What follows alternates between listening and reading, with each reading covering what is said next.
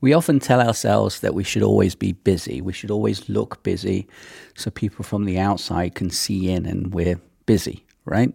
We're important. But I've, I've talked about this many times. Being busy doesn't necessarily mean you're important, and being busy doesn't necessarily mean that you're actually doing anything, getting anything done, being productive. Being busy, I, I try not to use the word busy unless I'm making these videos, obviously. I try not to use the word busy, um, especially when I talk to my clients, because I mean, I'm never busy anyway. It's, there's no point in me saying I'm busy, but I'm busy doing nothing. Does that make sense?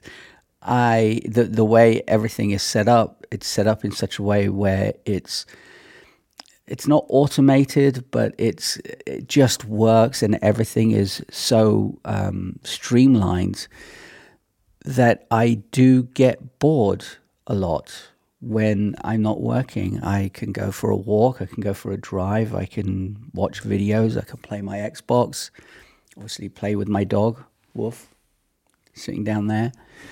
I'm busy doing nothing.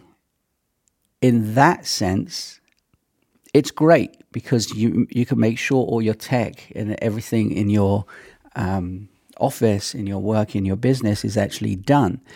So I love be, being busy doing nothing, but I hate being busy, and I don't. I don't think I can't even remember the last time I was actually busy. I really can't because life is there for living. It's not there for being busy and make, making ourselves look important from the outside. Be busy, but busy doing nothing. Anyway, have a great day, and I'll see you in the next video. Ciao.